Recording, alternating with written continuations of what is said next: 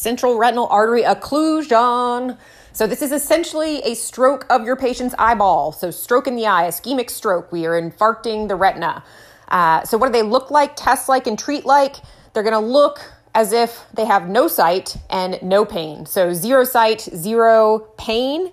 Um, they may present with something called fancy, called amaurosis fugax, which amaurosis meaning dark and fugax meaning fleeting fleeting darkness. So it's sort of this stuttering loss of sight. It's like a tia of the eye prior to the stroke of the eye of central retinal arterial occlusion uh, what do what do they do on physical examination so you should look for on fundoscopic exam this cherry red spot, which we know that the there are two circulations of the eye, the choroid and the retinal. The retinal is infarcted and out of commission. So that one we've got this pale ischemic looking uh, retina, but we've also got this really bright weird spot because that is supplied by the choroid circulation. So this is your macular region um, so look for that cherry red spot. You may also see something called box carring, which they say it looks like a train with box cars um, because of the intermittent plaques in the eye. So it's like a vessel with sputtering areas of atherosclerosis,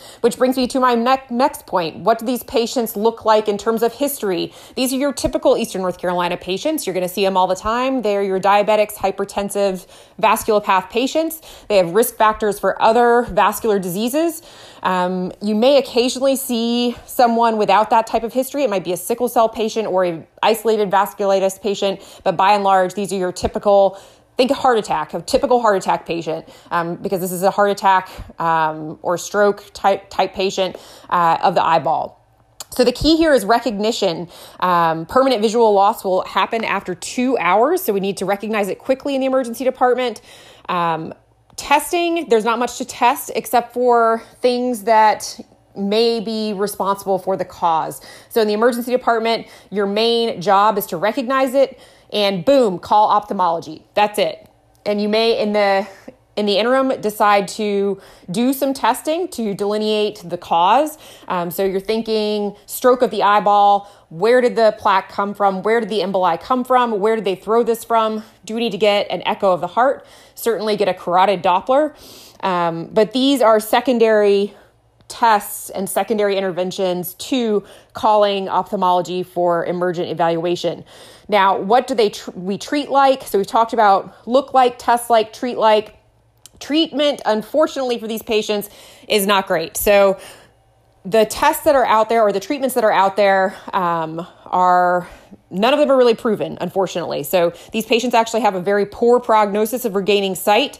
Um, sometimes they do recover their sight spontaneously, um, but there's TPA, they can do intraarterial TPA, systemic TPA. It's really at the discretion of the ophthalmologist. Um, there's some data for uh, massaging the orbit to hopefully dislodge the clot. This is sort of, you know, last ditch effort, but hey, the prognosis is grim anyways. You might as well try it. Um, so you can massage their orbit. But again, in the emergency department, your job is recognition and to get the specialist on board.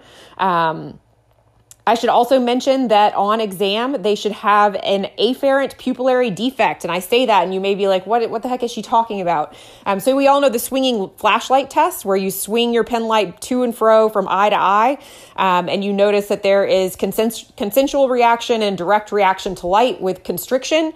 Not so with these patients. So they have retinal ischemia, their retina is not working. Um, so on the affected eye, they actually have a paradoxical dilation when you shine that flashlight or that pen light into their eyeball. Um, so you, you know, shine it in the unaffected eye, hey, they've got constriction. Shine it into the affected eye, it's going to dilate on you. And I'm going to link a video this to the lecture notes that you can watch. A um, very nice um, example of that Marcus Gunn um, pupil in the swinging flashlight test. So, one of the most common tests that neurologists, ophthalmologists, and ED clinicians perform.